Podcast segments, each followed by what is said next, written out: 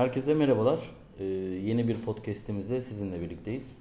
Ee, bugün aslında ajans podcastimizi yapıyoruz şu an. Haftanın e, gündemde olan haberlerine e, kısaca bir göz atacağız. E, fakat e, haber departmanı sorumlumuz, haber editörümüz Erhan Tan e, maalesef ufak bir rahatsızlık geçirdiği için bugün aramızda değil. Biz yine de haftanın haberlerini atlamayalım dedik. Geçen hafta da çünkü yapamamıştık. E, sevgili Güvenç Atsüren ve Esen Tan'la her zaman olduğu gibi bu hafta da biz üçümüz beraberiz o sebeple. E, halı saha muhabbetimizden bahsetmeyeceğiz çünkü bu o podcast değil. E, o Finloz Radyo podcast'i. Bu haberleri e, ele aldığımız podcast. E, burada size başka bir sürprizim var. E, ofiste e, yaşı tutmayan arkadaşların bilmediği için büyük bir üzüntüye uğradığımız e, Kerim Tekin'in çok sevdiğimiz bir şarkısını sizlerle buluşturacağız ve e, yayınımıza ondan sonra başlayacağız.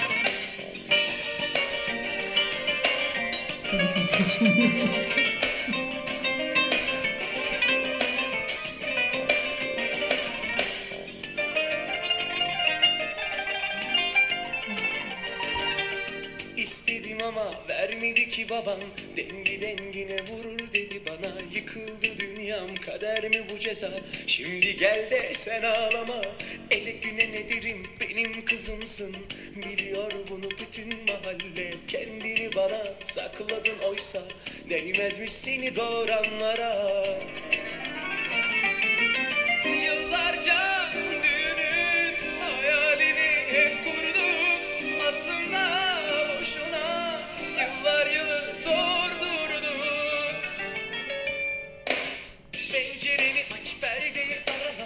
Geleceğim rüyalarına Sevişeceğiz sabahlara kadar Sırf inat senin cici babana Pencereni aç Evet, e, Kerim Tekin'i 1998 yılında henüz 23 yaşındayken kaybetmiştik. E, ben kendisini acayip severim, severdim. Buradan da anmış olduk. E, Güvenç de burada şarkı eşliğinde dans etti aynı zamanda. Esen gram umursamadı. Telefonundaki Twitter'a. Twitter'a devam etti. Ben linç yediğim için o beni linç edenleri favlıyor şu anda. Ee, bugün e, Erhan'ın yokluğunda genel yayın yönetmenimiz Güvenç Atsüren e, haberlerin bu hafta öne çıkan haberleri bizimle paylaşacak ve sonrasında üçümüz yavaştan bunları yorumlayacağız bakalım.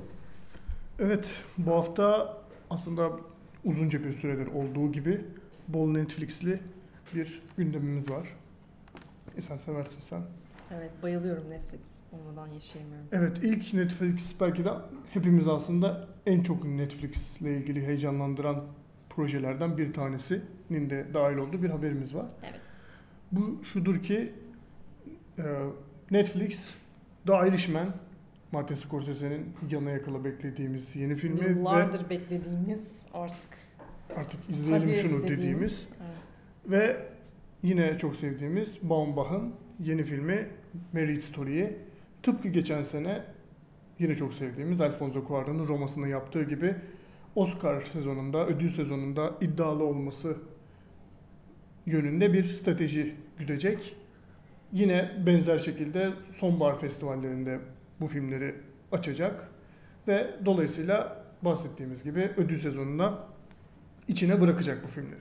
Evet bomba Ee, benim orada şey yapamadığım, kestiremediğim bir şey var. Bu pazarlama kısmı da mı böyle ilerleyecek? Böyle inanılmaz bir şey vardı çünkü romanın Netflix üzerinden. Onunla ilgili ne olacak ne bitecek ee, pek bir şey kestiremiyorum şu anda. Eğer aynı şekilde böyle bir PR çalışması yapılacaksa, edilecekse nasıl ilerleyecek Irishman'in tam olarak Roma ile nasıl bir şeyi var falan onları hiç bilmiyoruz. Ee, onları ben merak ediyorum önümüzdeki dönemde. Ama inanılmaz merak ediyorum. Filmi de çok merak ediyorum. Canımız e, görüntü yönetmenimiz Rodrigo Prieto'nun yeniden e, kamerasını kullandığı. Araya giriyorum Evet, tatlı izninle tatlı. burada. Esen'in tıpkı Emmanuel Lubezki gibi bir diğer Meksikalı görüntü yönetmeni dostu Evet. Rodrigo ki kendisi Rodriguez diyor galiba. Rodriguez bazen. diyormuş kendisine. Irishman'in görüntü yönetmeni.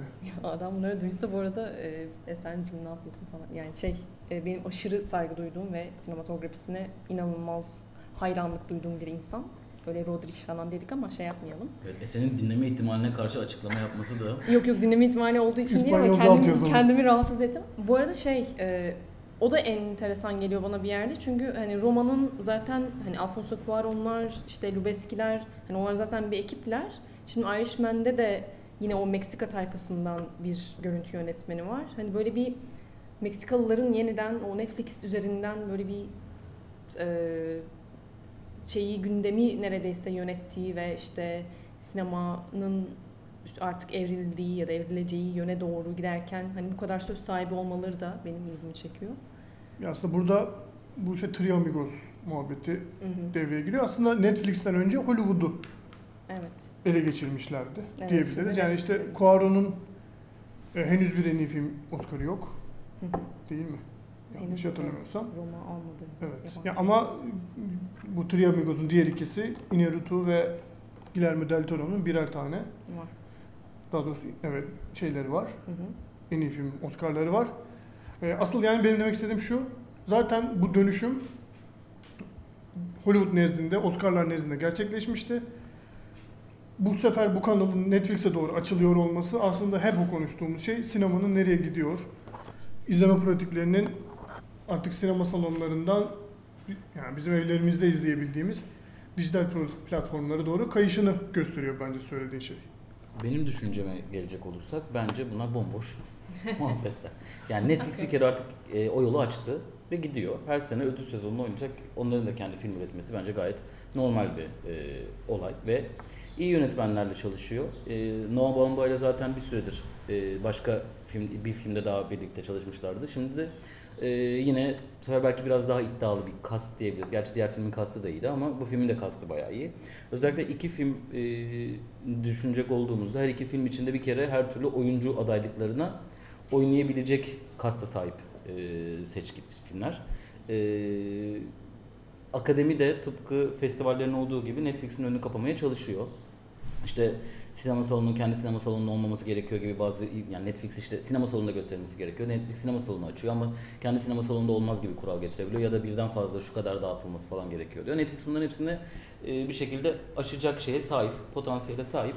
Bunun çok fazla önünde durulabileceği mümkün gözükmüyor. Yani bu senelerde durulsa bile bundan birkaç sene sonra zaten bunlar tamamen ortadan kalkacak gibi gözüküyor. Ben açıkçası kendi şahsi fikrim Netflix filmi de olsa e, herhangi bir festival, herhangi bir e, ödül töreni kaygısıyla sinemalarda gösterilmesi bence gayet e, iyi bir seçenek. Netflix eğer ki bu konuda bir adım atıyorsa akademi ve benzeri oluşumların da adım atacağını öngörüyoruz. Bakacak olursak filmlerini festival takvimine yerleştirmeye başladı Netflix, önemli filmlerini. Hem e, Marriage Story olsun hem de Irishman olsun prestijli festivallerde işte Toronto gibi aslında ödül sezonuna festivalleri hazırlayan yerlerden çıkıyor. Şimdi Venedik'le Toronto aynı zamanda zaten. Venedik bir süredir yapısını çok değiştirdi. Ee, eskisi gibi bir seçkiyle e, yola çıkmıyorlar. Artık onlar da e, ödül sezonuna yön veren festivallerden bir tanesi olmuş durumda.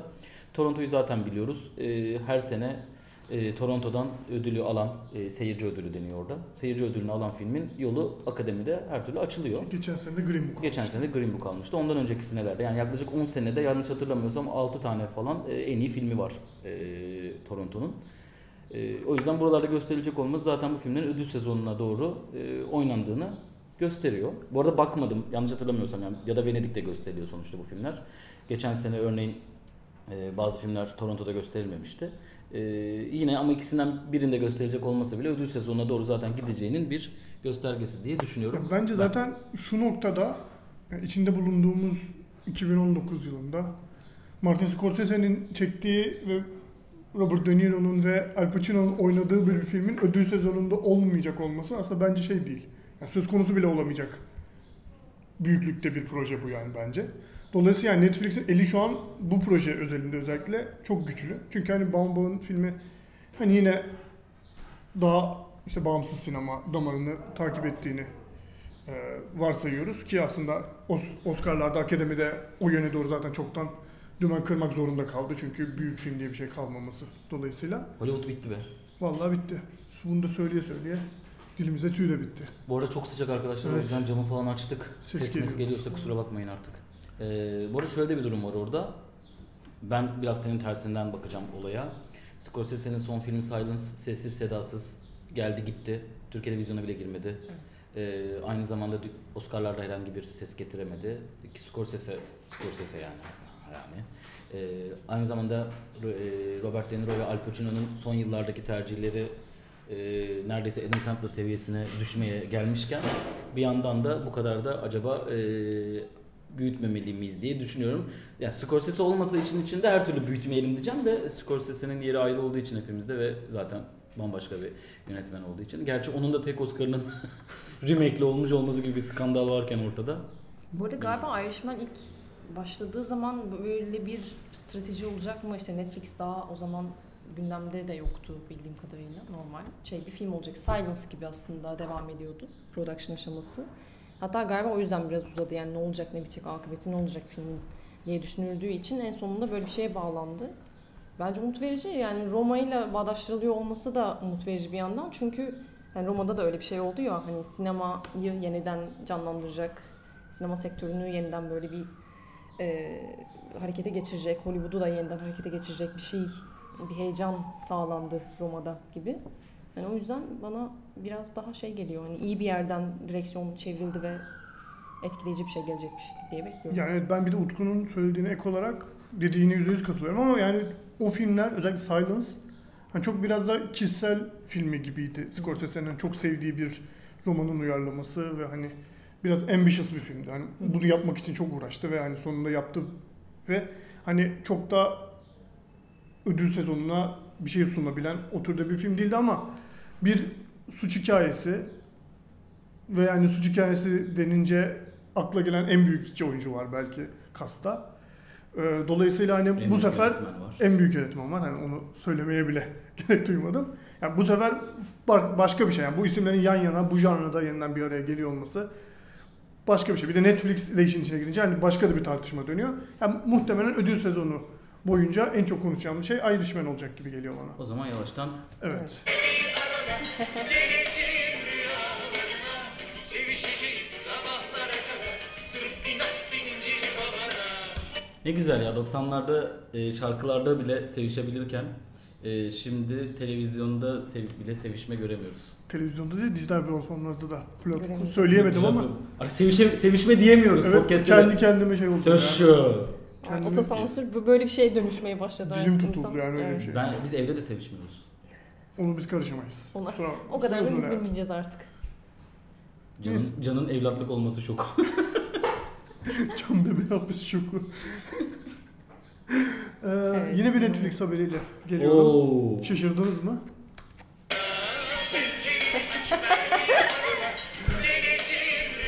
Bu gündemi takip ettiğimiz aşırı ciddi podcastimizdeki 3-4 Netflix haberinden ikinci sene geldim. Ben hangisi diye sordum hatta Güven çağırdı. O kadar çok Netflix haberi var. Netflix belki de tele- televizyon tarihinin en büyük projesi olan HBO yapımı Game of Thrones dizisinin yaratıcıları Evet. David Benioff ve DB Weiss'ı transfer etti arkadaşlar. Ve ne kadar biliyor musun? Mesela 200 milyon dolar. Evet. Hemen 200 milyon dolar çarpı 5.6 yaptığınız zaman Evet, e, benim bu konuyla ilgili çok bir bilgim yok. E, yani çok bilgim var tabii de konu olduğu gibi. E, Game of Thrones nezdinden Aa, çok iyi insanları transfer etmişler gibi bir şey diyemiyorum. Yani aslında orada bütçeyi şu an tartışabiliriz bir yandan ama bir yandan da bütçeyi tartıştığımız zaman e, 200 milyon vermişler çok güzel. E, 300 milyonu da zaten daha önce Ryan Murphy'ye vermişlerdi. Nasıl şimdi? Yani, evet aslında bu Ryan Murphy kim diye dönüp şöyle bir baktığımızda karşımıza yine çok sevilmiş bazı yapımlar çıkıyor. Ee, American Crime Story, American Horror Story. Ee, yanlış hatırlamıyorsam böyle çok çok sevilen hayranlarının Die Hard fan olduğu The Feud. The Feud Hmm. olmayabilir. Sadece Feud olabilir adı.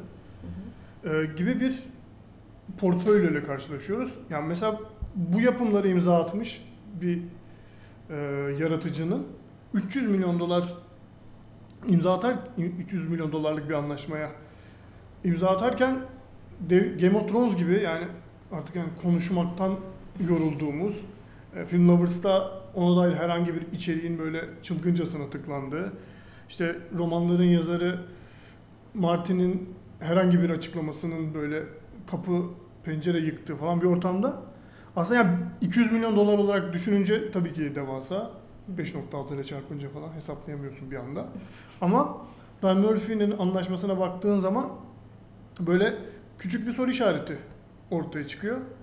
Ee, çünkü aslında 100 milyon daha az. evet Niye yani 100 milyon? yani şey üçte biri kadar daha az Evet. Ryan Murphy'nin anlaşması. Bununla acaba ya tabii ki şu an komplo teorisi söylediğim de Game of Thrones'un son, Son sezonunun sezon. bir fiyaskoya dönüşmüş olması etkili olmuş olabilir mi? Bence orada yani ne bileyim bütçe çıkartılırken e, yapımcıya çıkartılmıyor ya çıkartılıyor tabii ki de yapımcıya göre Hı hı. çıkartılıyor o yapımcının e, yapabileceği işe göre bir bütçe çıkartılıyor ama yani senaryo okundu bu böyle bir yapım olacak olacak dendi ve işte bu yapımın böyle bir bütçeye ihtiyacı var dendi ve bence verildi gibi. Yani çok da şey yapmaya da biliriz. Belki Ryan Murphy öyle bir şeyle geliyor ki gerçekten 300 milyon dolarlık bir şey. Yani belki de Netflix'in de zaten e, sınırlarını aşan bir şeydi bu ama hani evet öyle bir production gerektirdiği için Yani Netflix'te vermek zorunda Candidate, isimli Hı hı, bir dizi hazırladığını biliyorum ben. Ama bu haberde asıl hı hı. ilginç olan bir şey var.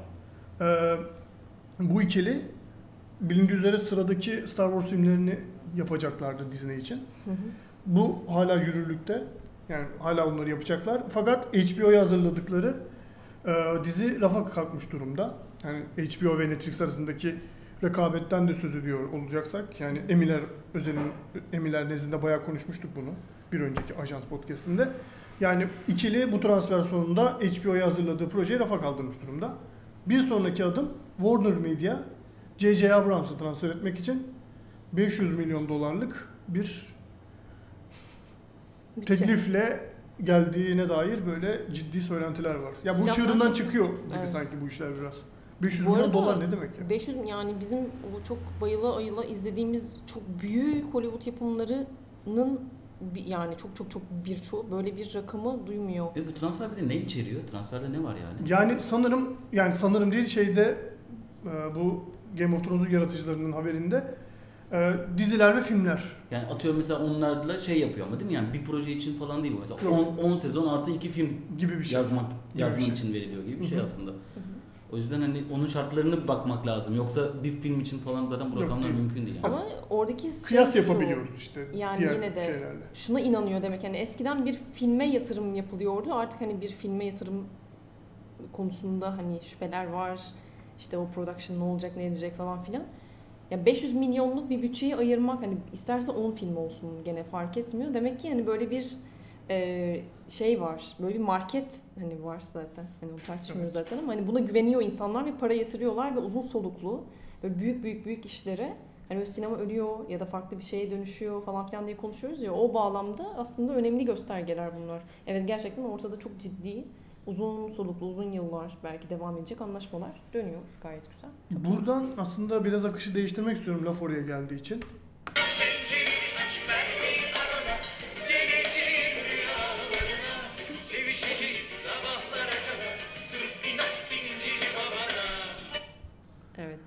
Edebilirim. Şu an devam edebilecek miyim emin değilim. Ee, bahsettin ya hani böyle bir market var. Bu marketin varlığından varlığını kanıtlayan bir haber var. Bu da şu ki hani varlığı altını yetmedi. Bir yetmedi. yetmedi. Bildiğimiz üzere Disney her şeyi olduğu gibi Fox'u da aldı. Evet. Ve artık Buradan Disney'e sesleniyorum. Film Lovers ile ilgili teklifiniz varsa dinleyebiliriz. Beyoğlu sineması. Sineması, O da olur. Ama o zaman bağımsızlığını kaybeder ya. Ha, evet tamam onu, almayın. Aynen onu almayın. Yani sizin teklifi bu. Beni bile alabilirsiniz yani ben bile bağımsız yani artık öyle bir şeye döndü ki böyle bir dönen şey neydi o hurricane ismi? Girdap. Girdap şeyi. Kasırga. Kasırga. Her şeyi yutuyorlar. Evet buyurun. Ee, Fox bildiğimiz üzere son büyük projelerinden bir tanesi olan ki Utku Götürk'le beraber izleme şerefine nail olduk bu filmi. X-Men Dark Phoenix. Of. Böyle- Of. İzlemediğim için. Of. Korkunç film olmasının yanında gişede de bayağı çoğallamıştı. Hangi filmdi? Dark Phoenix. Dark Phoenix mi?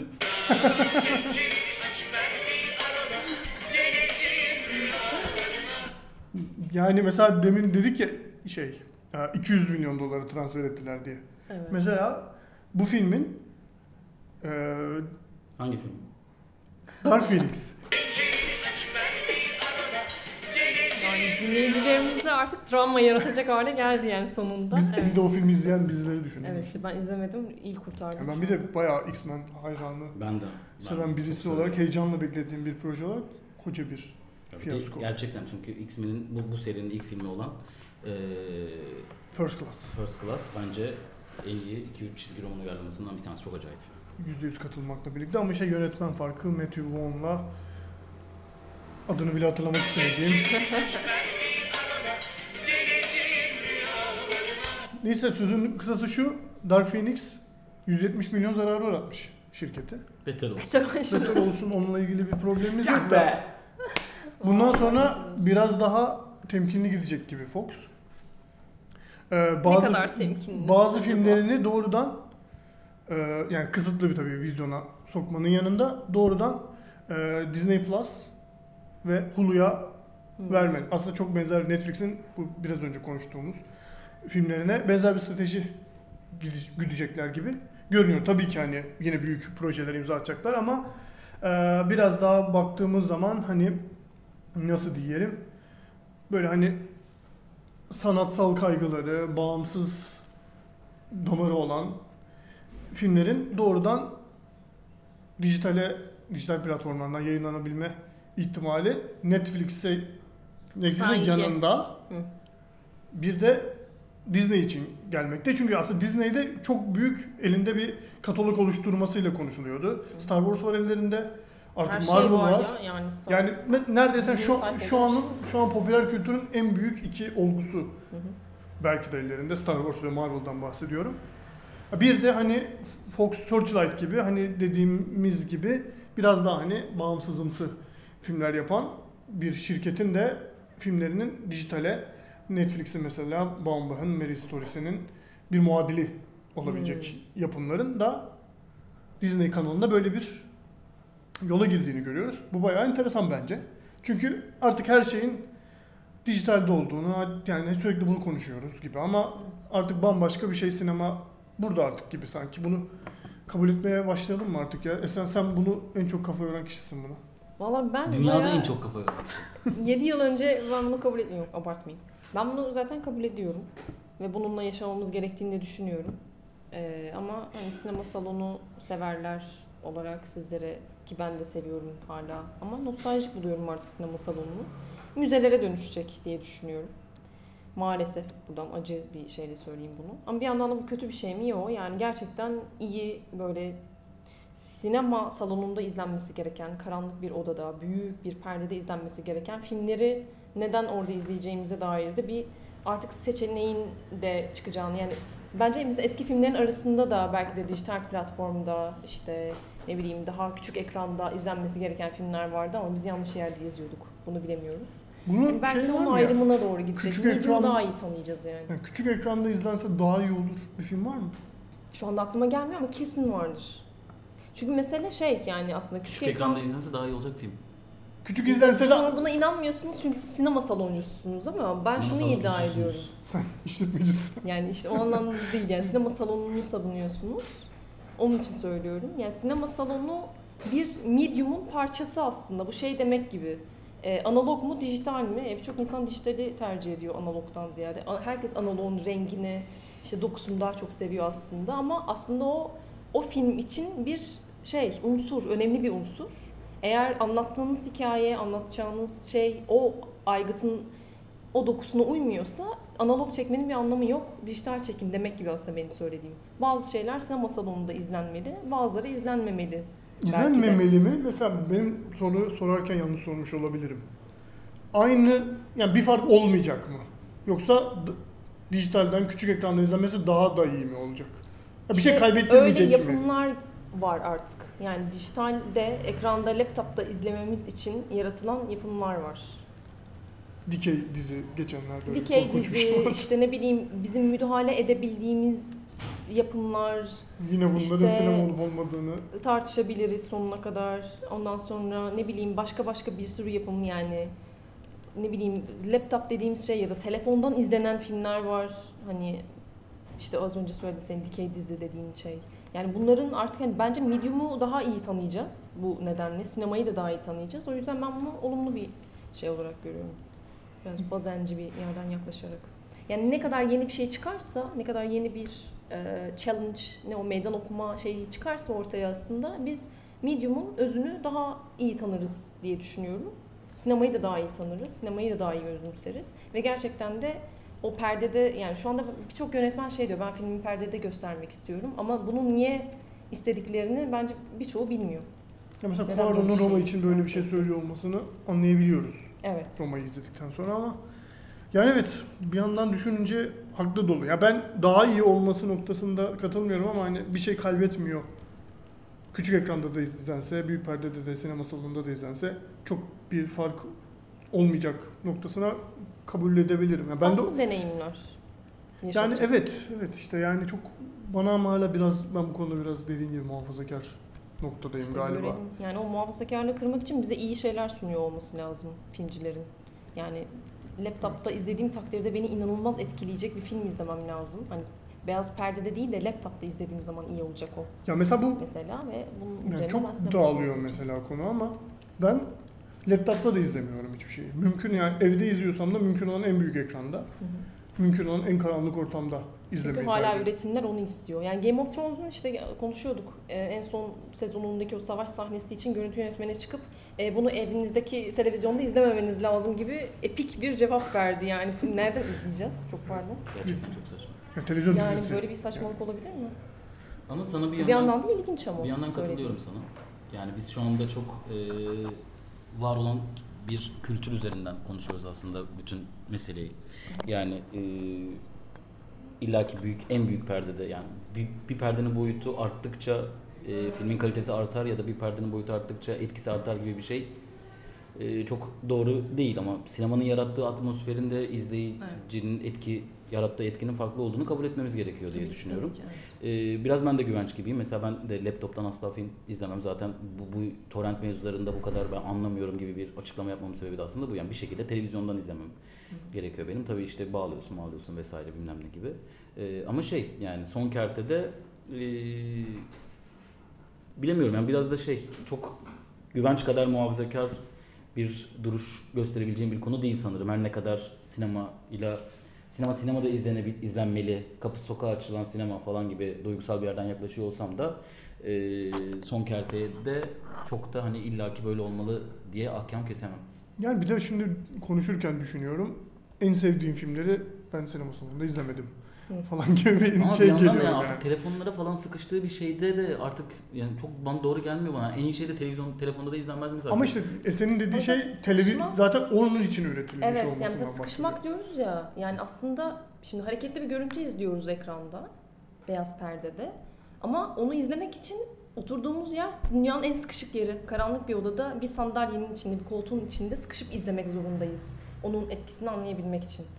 Şimdi bu yeni medium'un olanakları belki de bizi çok daha özgür kılıyor. Yani sıkışmaktan kastımız ne? İzleyici olarak neredeyiz? Nasıl bir konumdayız? Nasıl bir deneyim içindeyiz? O aslında tartışılan şey.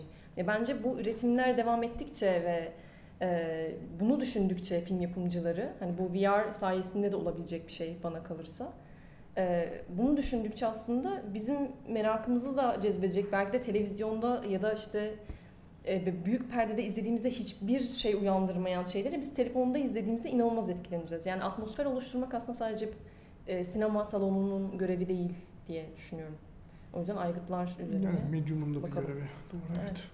Haberlerimize geri dönebiliriz arkadaşlar. Evet. Uzun tartışma. Utku'nun çok sevdiği bir Netflix yapımı. Çok sevdiğiydi. İlk sezonu çok seviyordum. İkinci sezon o kadar e, kuvvetli gelmedi bana da. Ama Anladım nereye geleceğini. Onun da finalini Evet. çok sevdiğini biliyorum. Evet. The OA. Ha. Ee, ikinci sezonun ardından Netflix tarafından iptal edildi proje. Ve hani şu an en azından nihayet ermiş gibi görünüyor. Hı hı. Ee, ben yani çok kısıtlı bilgiye sahip olduğum için diziyle burada biraz sözü izninle sana bırakmak istiyorum. Bana. Süper. Ee, şöyle ben aslında bu The- OA'in yaratıcıları olan Brett Merling ile e, Zel Batmangelish çok zor bir ismi var kendisinin. E, telaffuzda bir hata yapıyorsam affola. E, çok önem verdiğim iki bağımsız sinemacı. E, kafaları çok açık, denediği şeyleri çok seviyorum. E, bütün bu yaptığı işler, e, çektikleri bağımsızlar ya da yazdıkları senaryolar beni açıkçası etkileyen ikisi. Hiç yaptıkları hiçbir iş için böyle kusursuz işte aman tanrım inanılmaz diyemem ama e, işte Zal'ın yönettiği The East de mesela çok severim. İyi bir kültler hakkında iyi bir filmdi.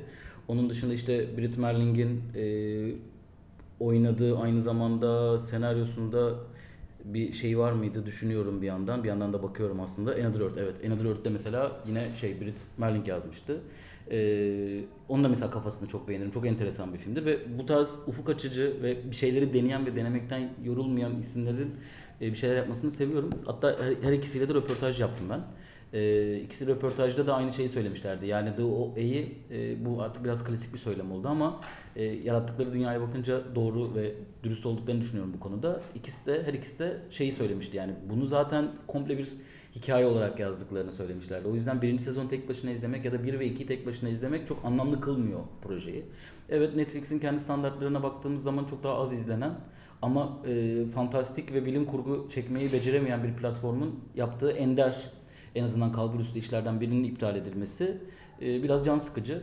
E, o yüzden hani bir yandan Netflix'i bazı konularda savunurken e, bazı konularda da gerçekten bu kadar ticari odaklı ki en büyük hakları ticari odaklı olmaları ama bu kadar e, genç jenerasyon için e, çok ucuz işler yapılırken böyle bir şeyden feragat etmek bana çok da açıkçası tutarlı gelmiyor. E, çok başarılı, acayip iyi bir diziydi falan gibi yerlerden demeyeceğim ama iki, iki sezonun da final bölümünü ben çok beğeniyorum ve güzel yerlere bağladığını düşünüyorum. İzlemek isterdim. E, üçüncüsünü de. Bu tarz iki isme Netflix'in para harcaması da bence sevindiriciydi. Ama ellerinden oyuncaklarını alması da bence bir o kadar utanılacak bir olay diye düşünüyorum. E, burada daha dikkat çeken başka bir mesele var. IndieWire'da okumuştum geçen günlerde. Hatta bu konuyu tartışmak üzere biraz daha araştıracaktım ama araştırmaya vaktim olmadan geldim maalesef.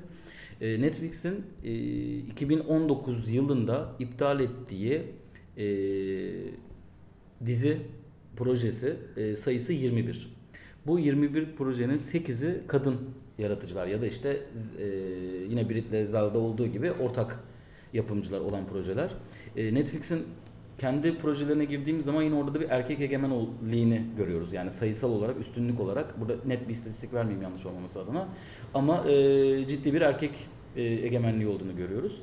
Ve zaten e, kadın yaratıcı sayısına daha az önem verilirken bir de 21 projenin yaklaşık %40'ı gibi bir oranını e, kadın yaratıcıların elinden almak ve bunları iptal etmek açıkçası biraz kulağa kötü geliyor. Bu projeler arasında neler var?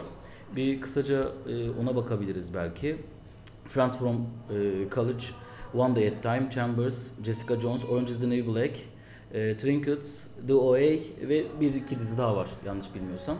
E, bence bu daha dikkat çekici e, bir durum diye düşünüyorum. E, o yüzden de e, belki bu konuda da tekrardan siz de bununla ilgili belki fikir e, paylaşmak isteyebilirsiniz ya da istemezsiniz. Yani onun aslında iç yüzünü de biraz yani bu şey çok dengeyi iyi tutturmak da gerekiyor bir yandan. Yani evet belli bir oranda kadın erkek eşitliğinin korunması, edilmesi artık lütfen tartışılmasın bile bu derken bir yandan da bu dizilerin iptal olurken e, hani daha fazla kadın yönetmen, daha fazla kadın yapımcı içeride tutmak için aslında e, çok daha iyi içerik sunmayan şu anda bu diziler şeyinde bahsetmiyorum çok daha genel bir şey söylüyorum.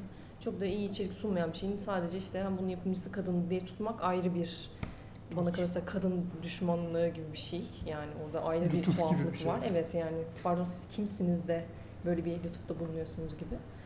O yüzden hani işin o iç mekanizmasını bulmak lazım. Benim orada bildiğim ve hani içeriğini ne de biraz hakim oldum. Neredeyse tek dizi Orange is the New Black. Ben ona birazcık hani onun iptal olmasının e, arka planında neler var merak ediyorum. Çünkü ya tam olarak aslında böyle bir dizi. Yani diversity işte kadın meselesi e, gibi şeylerin üzerine düşen bir dizi. Hani diğerlerinin içeriğine çok fazla emin olmadığım için örnek vermeyeceğim ama. Yani bu- bu, bu dizilerin iptal olması ya da Netflix'te yer bulunama, bulamaması, tutunamaması e, şey konusunda ilginç geliyor. Sadece kadın yönetmenler olduğu için değil, içeriklerinin de orada tutmuyor olması.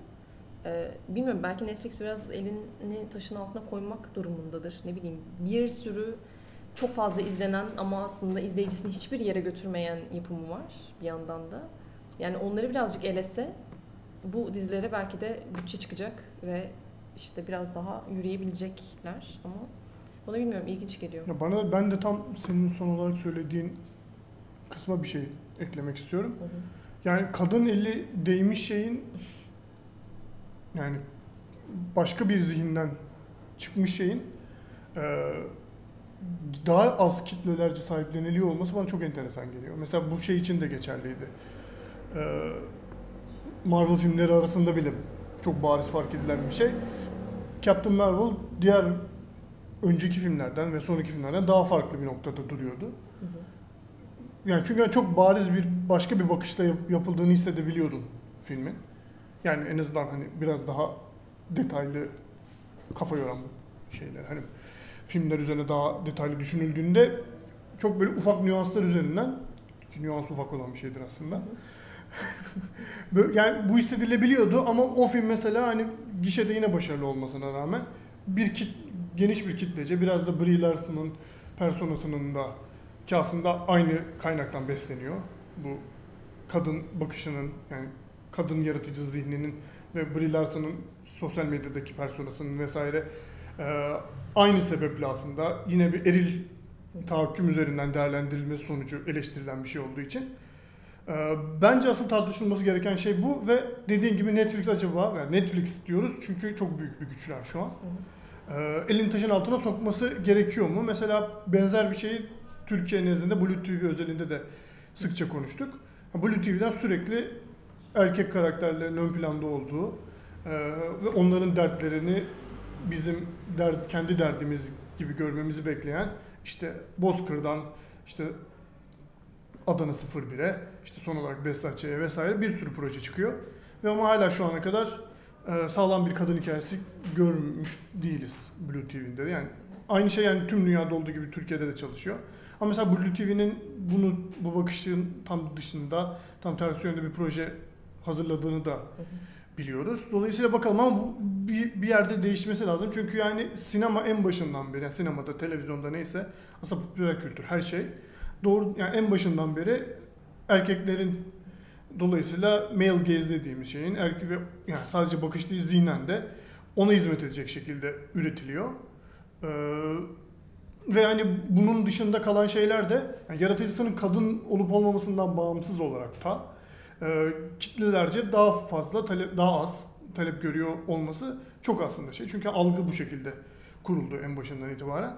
Dolayısıyla da şu anda hani elinde güç olan, bunu az da olsa değiştirme ihtimali olan e, şirketler, yapımcılar neyse bence bu konuda hani hani çünkü Orange is the New Black bayağı sevilen bir dizi değil mi? Ben çok hakim Evet. değilim ama yani böyle izleyen ve hakkında kötü şey söyleyen kimseyi ben gördüğümü Evet. hatırlamıyorum. Yani izleyen herkes bayağı beğeniyor Evet, diziyi evet, gibi evet. bir durum var. Yani belki de dizinin hani sadece şey- dediğim gibi onun için biraz iç yüzünü de bilmek gerekiyor. Ne bileyim belki işte e, prodüksiyon sürecinde Ya bir şey evet. yaşandı o yüzden iptal oldu o da olabilir hani onu da bilmiyoruz ama ben şu şeye e, bir yandan anlıyorum. Evet biz erkek bakışına çok alıştık. İzleyici olarak da kadın izleyiciler olarak da çok Hı hı. alıştık ve bize tuhaf geliyor. Bir kadın yönetmen elinden çıkan e, filmi hissettiğimiz zaman ama bu kadın bakışıyla çekilmiş olduğunu hissettiğimiz zaman öncelikle bir tanımlayamıyoruz. Çünkü bu ana kadar o kadar çok erkek bakışıyla şey izledik Hı hı. ki yani e, bir kadın karakteri, erkek karakteri erkek bakışıyla daha iyi tanımlıyoruz neredeyse. Hı Ya bu sadece bu kodlanma erkeklere özgü bir şey de değil. Biz kadın olarak da aslında öyle kodluyoruz ya da kadın erkek diversity şeyinden de çıksak da cinsiyetsiz bir yerden yaklaşsak da öyle. Ama bu hani nasıl platformlar değişiyor artık sinema değişiyor. e, sinema salonundan çıkmalı mıyız acaba falan filan diye konuşurken e, demek ki bir şeyler değişebiliyor. O zaman bu bakış da değişebilir anlamına geliyor. Yani bu yüzden Netflix gibi böyle sinema salonundan büyük büyük yapımları kopartıp 300 milyonlar, 200 milyonlarlık işte 500 milyonlarlık bütçeleri e, yapımları ayırabilen bir güç madem bu kadar güçlü ticari anlamda belki de bunu da değiştirebilecek bir güçtür. O yüzden bence devam etsin. Bir de bir yerden başlamak gerekiyor diye düşünüyorum. Yani bu değişikliklerin hep şey diyoruz ya onun sorumluluğu mu, onun sorumluluğu mu, onun kimin sorumlu arkadaş bu? Yani, Biri Yapanların sorumluluğu. evet. Ha? Yapanların Yani sorumluluğu. hayır mesela şeyle çünkü çok iyi hatırlıyorum. Ee, şey e, bir festival direktörüyle konuşuyorduk. Ee, Ve orada şunu söylemiştim. Yani kadın sayısı az. Neden az? Ve şey diyor festival direktörleri genelde. E, üretim bu. Bize gelen bu. Bize gelenler arasından bir seçim yapmamız gerekiyor ve biz seçimi kadın erkek diye değil iyi kötü diye yapıyoruz. Yani bizim festivale daha uygun diye. Oysa sen bunu yapmadığın sürece erkek sayısı daha fazla olduğu sürece yapımcılar erkeklere daha çok güvenmeye devam ediyor.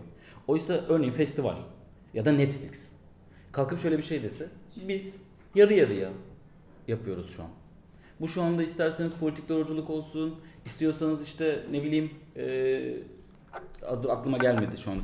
Pozitif ayrımcılık. Pozitif, heh, pozitif ayrımcılık olsun. Adı ne olursa olsun. Sen bunu bugün böyle yaparsan bundan 10 yıl sonra eğer ki gerçekten kadınlar sinema sektöründe e, erkekler kadar hak sahibi olursa ondan sonra ister kadın sayısı, kadınların yaptığı projelerin sayısı fazla olsun, ister erkeklerin yaptığı projelerin sayısı fazla olsun. Şu an biz böyle bir eşitlikten bahsedemiyorsak, yani kadınlar sektörde ikinci sınıf olarak görülüyorsa dünyanın tamamında görüldüğü gibi, o zaman sen çıkıp da şey diyemezsin, Aa, bizim elimize gelen proje bu ya da Netflix olarak Aa, biz hiç kadın diye düşünmedik, biz e, hangi proje daha çok tutuyorsa ona göre düşündük diyemezsin. Bunu dediğin zaman o zaman sen de bunun bir parçası oluyorsun ve söylediklerinin açıkçası bence bir anlamı kalmıyor.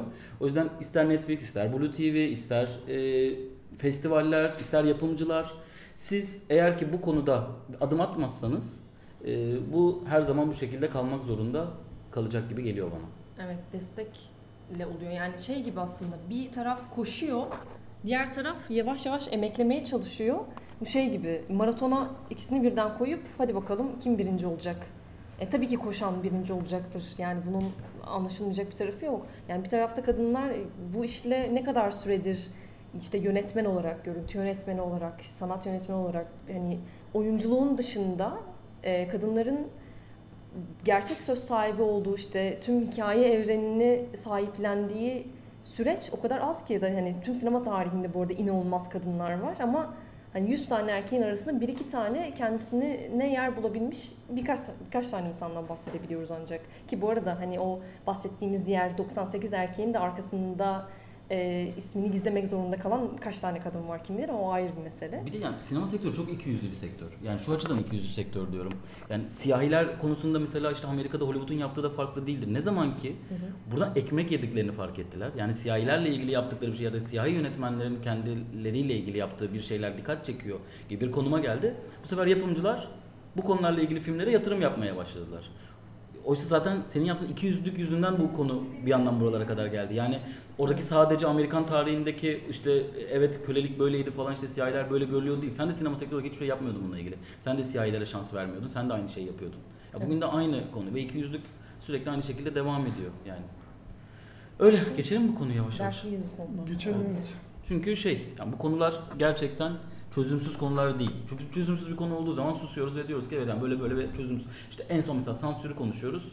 Yani o- artık o kadar öyle bir ülke içinde yaşıyoruz diyoruz ki ağzına sıçtılar bu ülkenin diyoruz ve yani bu konuştuğumuz konudan utanıyoruz diyoruz. ama böyle değil yani bir şey yapabiliriz, değiştirebiliriz. Evet. Ee, sizin setini ziyaret ettiğiniz bir başka Netflix, Netflix projesi. yapımı. Evet. Türkiye'de e, hayata geçirilen 3. Netflix orijinali. Bir gençlik dizisi Aşk 101. Evet. Biz, ben sadece çok kısa Güzel, tanıtım Güzel konu ya. Valla güzel konu. Ben bu konu hakkında söyleyeceğim bir şeyler var benim.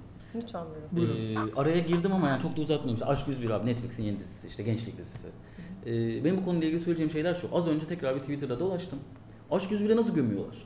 İşte Netflix'e bak ya işte milletin Almanya seks işte şey Amerika'ya sex education yapıyor. işte Almanya'ya bilmem ne uyuşturucusun bilmem ne dizisini yapıyor. Türkiye'ye geliyor lise yapıyor falan filan gibi.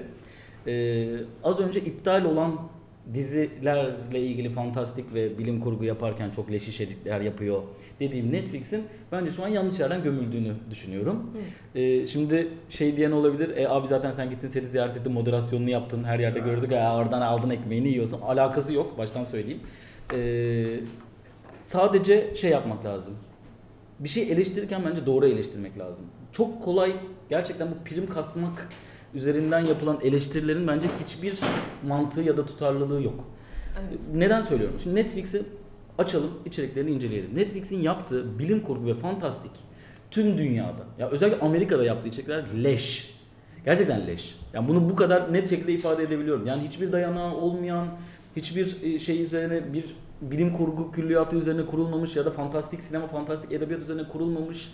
Sadece bir fikir üzerine yapılmış. Görsel efektleri kötü, senaryosu kötü, yönetmenliği kötü. O kadar çok iş var ki Netflix orijinal. Sürekli yenileri geliyor ve bunlar gerçekten çok kötüler.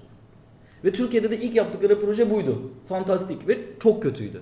Yani ve hatta bana göre Netflix'in e, tüm dünyadaki içeriklerin arasında neredeyse en kötülerinden biriydi. %3. %3 de mesela bir distopya ve leş. Çünkü Netflix bunu yapamıyor. Çünkü yapmak istediği bunu kitle çok küçük bir yaş e, grubu. Ve onlara bunu satabileceğini düşünüyor. Az masraf, az sermaye, işte az bütçe, Çok izlenme. çok izlenme, e, çok ilgi, gömülsün. Gömülmesi de onlar için bir izlenme. Gayet anlaşılabilir bir durum. Ama gelin görün ki Netflix'in en iyi projelerini konuştuğumuz zaman mutlaka mutlaka araya gençlik sıkıştırıyoruz. Yani e, ve bunu sadece şeyde yapmıyor. E, Amerika'da yapmıyor. Yani yurt dışında yaptığı projelerde de gençlik üzerine. Fantastik kesinlikle değil bu arada. Mesela %3 de gençlik ve fantastik. Öyle bir şeyden bahsetmiyorum. Ama yoksa Hakan Muhafız da biraz genç görebiliriz. Ee, öyle bir şeyden bahsetmiyorum. Tamamen bir büyüme hikayesi anlattığı işlerine baktığımız zaman Netflix'in daha iyi işler çıkardığını görüyoruz. Şimdi kalkıp da Türkiye'de işte Alman şeyde Amerika'da sex education görüyoruz. Türkiye'de neden göremiyoruz diyoruz. Ya Türkiye'deki okullarda da sex education mesela gibi bir hayatımız var mı bizim hani biz Türkiye insanı olarak öyle bir toplumda mı yaşıyoruz? Gibi bir durum da var bu arada. Ortaokuldayken gelip bir saat cinsel eğitim vermişler. Evet bizde de var. Biz de bir din, Evet. din hocalarına da sorardık hocam şu günah mı diye. Yani ama şey yani evet bak mesela hocam günah mı?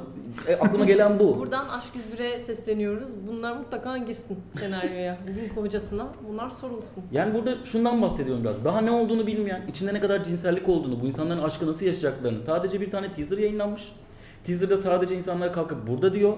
Bir aşk hikayesi olacağını biliyoruz.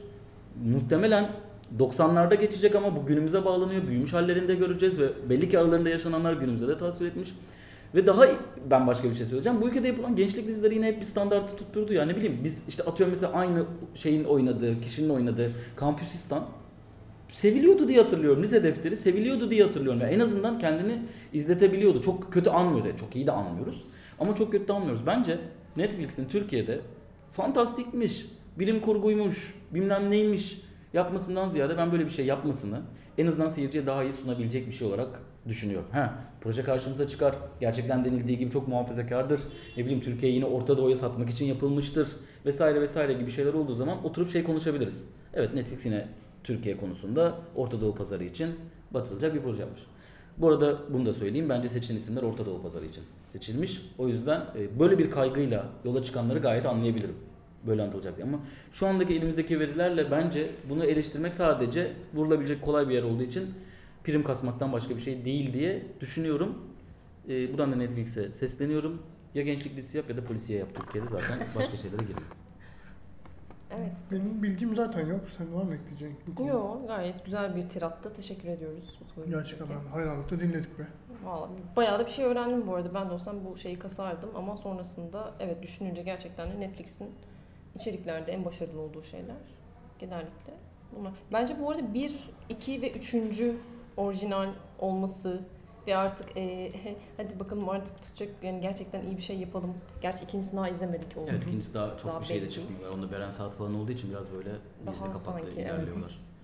Da Ya, büyük bir iş gibi sanki o. Bu arada mesela gerçekten düşünüyorum. Yani mesela La Casa de Papel şey çok seviliyor Türkiye'de. Bence çok kötü bir dizi ama şey değildi. Ee, önce Netflix orijinali değildi. Netflix sonradan aldı. Mesela ben bazı projelerin için Netflix'i açtım önümde. Şimdi çok sevilen bazı dizilerine bakıyorum. Netflix'in hani genel olarak bütün dünyada da şey yapılan e, şey var. İşte Amerika'da işte Sex Education'dan bahsedebiliyoruz. Yine Stranger Things de aslında biraz o fantastik, o başka daha büyük bir proje ama yine gençlik üzerine ve onların aralarındaki ilişkiler üzerine kurulu bir dizi. Onun dışında e, şey var, e, İngiliz dizisi var. End of the Fucking World olması lazım yanlış hatırlamıyorsam adına. Bence gayet iyi bir dizi ve yapmak istediğinde çok iyi yapıyor. E, uyuşturucu satmanın e, bilmem kaç yolu mu tam şu an adını hatırlayamadığım bir Alman dizisi var mesela. E, çok iyi bir dizi değil ama en azından yine kendini izletebilen Netflix'in o çok kötü içeriklerden daha iyi bir içerik.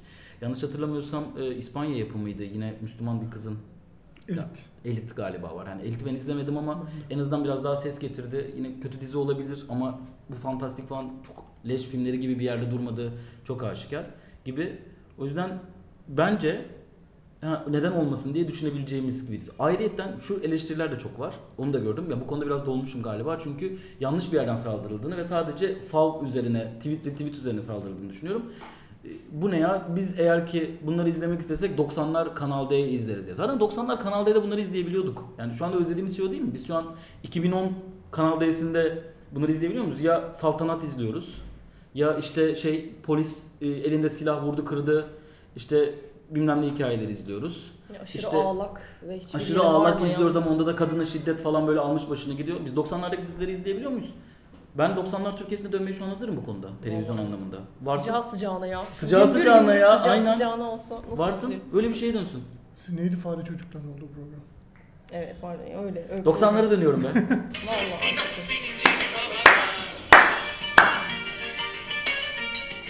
Hadi devam edelim madem. Ee, şimdi hadi biraz da sevdiğimiz bir şey. Bir dizi. Hepimizin sevdiği Fleabag. Ya, Ee, 2019 Televizyon Eleştirmenleri Ödülleri'nde yılın programı seçildi. seçilir. Yılın komedisi. Çok diliyorum ama bunu da eleştireceğim ya. Ben de Neden? eleştireceğim Vallahi ama eleştireceğim. bir, yavaş yavaş Önce ben eleştirebilir miyim peki? Buyurun. Hazır gazımı aldım gidiyorum Ama böyle. haberi tiratlarda. öncelikle- Ya haberler ödül almış işte abi bakın filmlovers.com'da var 2019. Yani evet hani en iyi, sürü- en iyi mini dizi Alıp Chernobyl. duruyor zaten ya. Alıp duruyor yani. Fleabag alıp duruyor. Arkadaşım bunun ilk sezonda siz neredeydiniz? Bu dizinin ilk sezonu en az ikinci sezonu kadar iyi. Konuş be. Bu dizinin ilk sezonu en az ikinci sezonu kadar televizyonu değiştiren materyallere sahip. İkinci sezonun bu kadar kıymetli olmasının sebebi ilk sezonda yaptığı şeyler. Geçen gün Esen'le konuşuyorduk. Ee, ne konuşuyorduk ya? Şey diyorduk ya. Sinemayı Evet hani duvar yıkma mevzusu evet evet üzerinden falan konuşuyorduk mesela. Yani bu kadar bunu gerçekten e, olayın bir parçası haline getiren, bunu şov olarak değil, hikayenin merkezine alan ve seyirciyi bununla etkileyebilen bir dizi. İlk sezon mesela sürekli şimdi komedi komedi komedi komedi dönüyor. Evet yani komik olduğu dizi var bu ağır bir dram bu dizi gibi. Yani Amerikanların bu dünyayı yeniden keşfetmiş gibi olan tavrı da beni benden alıyor. Bu. Bunu söylemek sevgili istiyorum. Amerikalılarımız ya da genel olarak dünyada da bizde de böyle bir şey var. Kimde gördüm en son bilmiyorum. Twitter'a bir giriyorum ve Fleabag işte kadının doğum günüydü bir ara. Phoebe Waller-Bridge'in. Aman ya sanki ablamız şeyimiz kardeşimiz gibi bir doğum günü kutlama bir şey bir şey böyle bir bir coşkunluk bir bir şey yani bir fan boyluk fan girl'lük. Bilmiyorum ben o kadar Ya ben bunu biraz dizinin şey içeriğiyle değilim. şey bağdaştırıyorum aslında. Çünkü hani çok yani aslında hem hikayenin akışı itibarıyla yani çok hani ordinary person hikayesi anlatıyor. Yani hepimizin yani çok tırt bir cümle kuruyorum şu an. Hepimizin başından geçebilecek bir hikaye anlatıyor. Ama aslında bir adım daha ötesi doğrudan bizle konuşuyor. Evet. Yani ve yani doğrudan hani karakterle neredeyse aramızda hiçbir mesafe kalmıyor. Çünkü bizi muhatap alıyor karakter. Hı hı. Sürekli dizideki karakterleri söylemediği, itiraf etmediği, paylaşmak istemediği şeyleri bize söylüyor. Dolayısıyla bence yani yaptığı zaten en büyük, en önemli şey bu Fleabag'in. yani sen herhangi bir izleyeni olmanın ötesinde dördüncü duvarı yıkıldığında buna şahitlik eden seyirci değil, bizatihi olan biten her şeyi seninle paylaşılan ve özne konumundasın. Hani izleyen kişiden doğrudan dizinin muhatap aldığı Evet. ya bunu yani dördüncü duvar estetik olarak falan değil. Dediğim gibi e, izleyiciyi orada varlığını kabul edip onunla bir şey paylaşmaya cüret eden seyir, hatta seyirciyi buna layık gören çok kıymetli bir yerde duruyor. Ben aslında bu aşırı sahiplenilmesini biraz buna bağlıyorum ben. Çünkü hiçbir dizi, hiçbir sinema filmi veya hiçbir sanat üretimi belki de olabilir belki bizi bu kadar ciddiye almıyordu daha önce. Kesinlikle katılıyorum. Yani sonuna kadar katılıyorum. Aynen. Yani tüm duygularımı çok güzel anlattın. Ee, ve bununla birlikte yani şey çok ilginç. Biz eskiden karakterlerin karakter olduğunu, e, işte ne bileyim o filmin yapımcılarının bir sürü böyle yapım var. Yönetmenin aynı zamanda ana karakter olduğu, yapımcının aynı zamanda ara- ana karakter olduğu bir sürü yapım Yani var. bir sürü Woody Allen filmi bile var. Bu kadar heh mesela yani bu kadar Phoebe Waller-Bridge ile Fleabag'i karıştıran bir şey olmasının tek nedeni bu. Yani insanlar Phoebe Waller-Bridge'i bayağı Fleabag zannediyorlar. Karakter olarak inanılmaz farklı iki insandan bahsediyoruz. Yani biraz böyle okuyorsanız ediyorsanız kadının nasıl bir işte iş hayatı olduğunu, nasıl bir üretim içinde olduğunu falan yani alakasız iki karakterden bahsediyoruz ama hani Phoebe Waller-Bridge'i oradaki dizide işte bir anti kahramana dönüştüren işte yıkımların köşesinden dönen işte elini nereye koyacağını bilemeyen ama aynı zamanda ekstra karizmatik bir kadın olarak konumlandıran bir yapım olması yani böyle her şeyin allak bullak olduğu bir yer aslında. İzleyicinin de aşırı kafası karıştığı bir şey. O yüzden bu şeyi anlayabiliyorum tabii ki. Ama bir yandan da bu kadar fazla sinemayla iç içe olan film işte okuma, analizi yapabilme, işte dizi izlediği takdirde bu kadar e, şey yapabilen, kendisiyle arasında mesafe koyabilen insanların da bunun içine bu kadar böyle tutkuyla düşmesini sadece anlayamadığım için söylemiştim. Ee, yani aslında Bence bence geldi de Bir bakkala dakika, evet, gidiyoruz, şu anda- bakkala Aynen. gidiyor musun bir şey istiyor. Hiç dediğinden bir sadece bir yere gittiğini anladım. Bize almadınız diye kızıyorsunuz. Ne bileyim ya ben acıktım yemek yerim. Ben de acıktım. Dondurma istiyorum. Acıktın ve dondurma istiyorsun. Rek- İsim Sonra söyleme, yemek için. marka söyleme, reklam alırız yani. Sponsor olur belki. Evet. Belki de evet Hayır olabilirsiniz. hayır öyle Şu an söylemiyorum ama bir sonraki podcast'te bu dondurmanın şeyini söyleyebilirim markasını. Tamam başka dondurma isteyen var mı? Yok. Bademini sakın alma. Artık Daha herkes anladı galiba. Hayır yiyeceğim ben de yiyeceğim. Ben, Ben al- dondurma alınıyorsa ben de yerim canım. Tamam alıyorum. Üç tane var bizim badem. Ya Ya! ya ya gitti. Ee, ürün yerleştirme yapmıştık.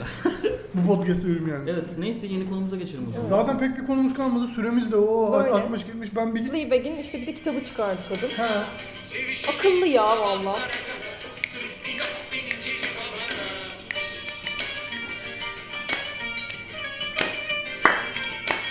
Evet. Yani konularımız bütün şarkı arkadan aksın artık bittiyse. Ben bir üç tane Daha var. Var Yani mı? benim çok önüme, heyecanla beklediğim 3 tane proje var. Hızlıca onları söyleyeyim. Asıl bombayı da sona sakladık be. Tamam söylemiyorum. Projeleri söylemiyorum. ama ama Waititi'nin Tamam. bir tane futbol filmi çekiyor olması aşırı bizi heyecanlandırıyor.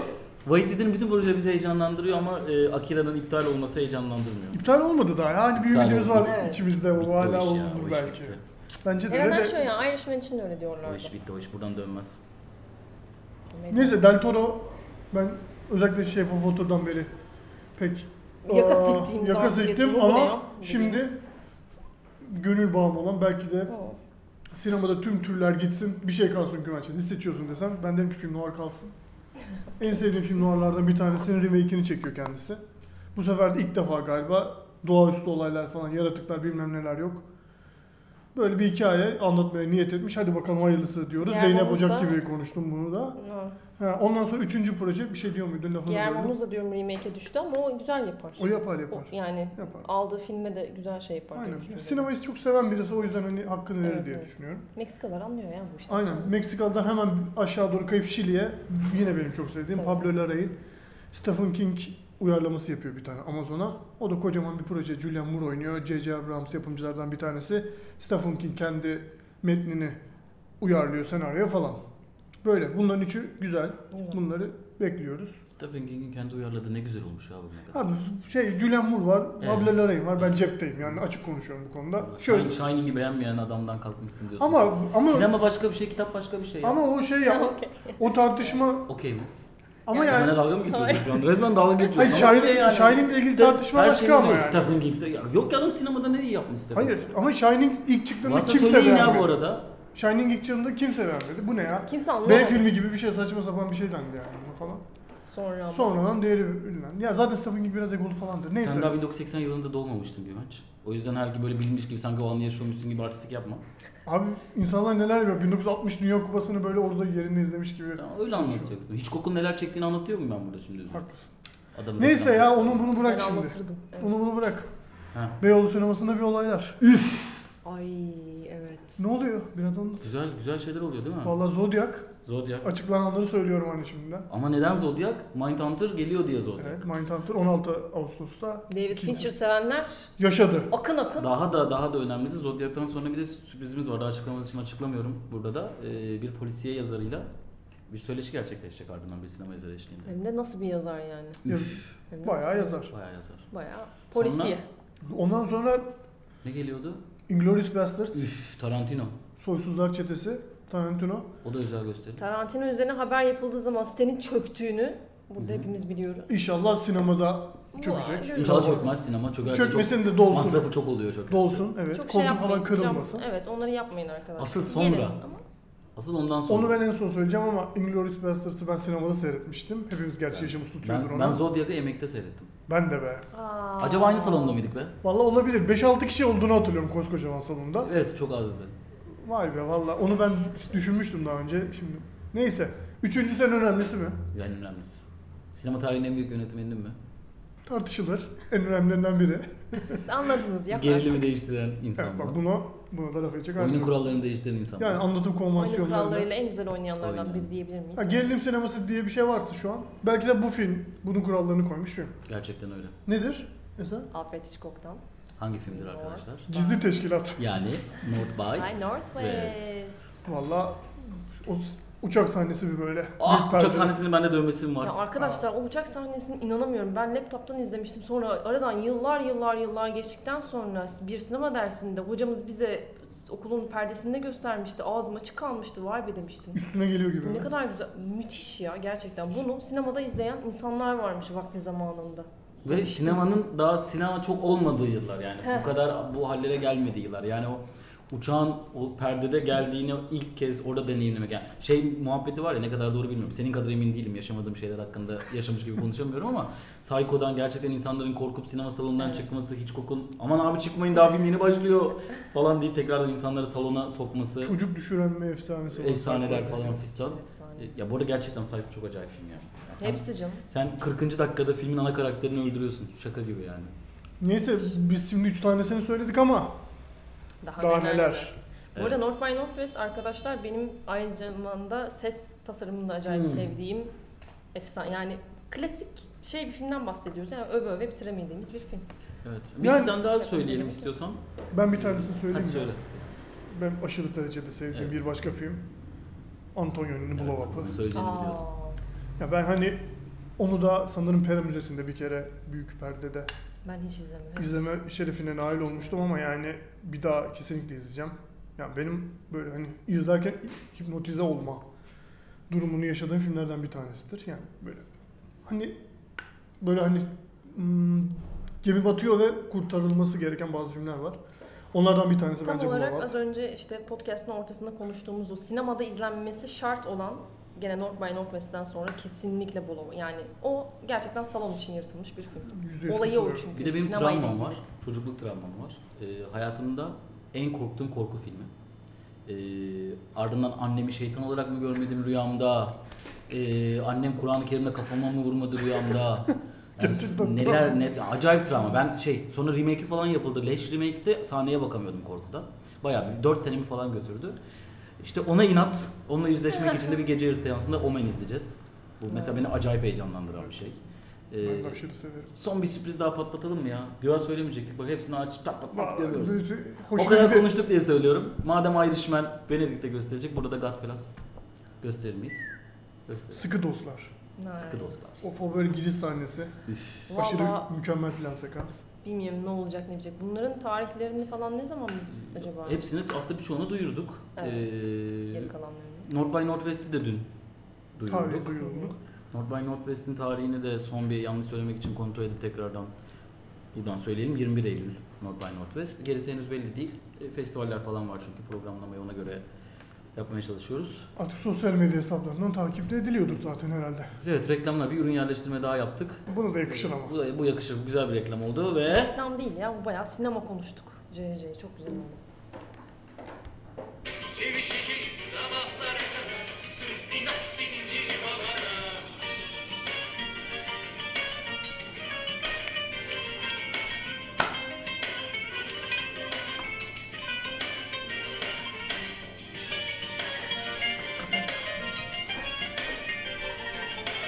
o zaman yavaştan kapatalım mı?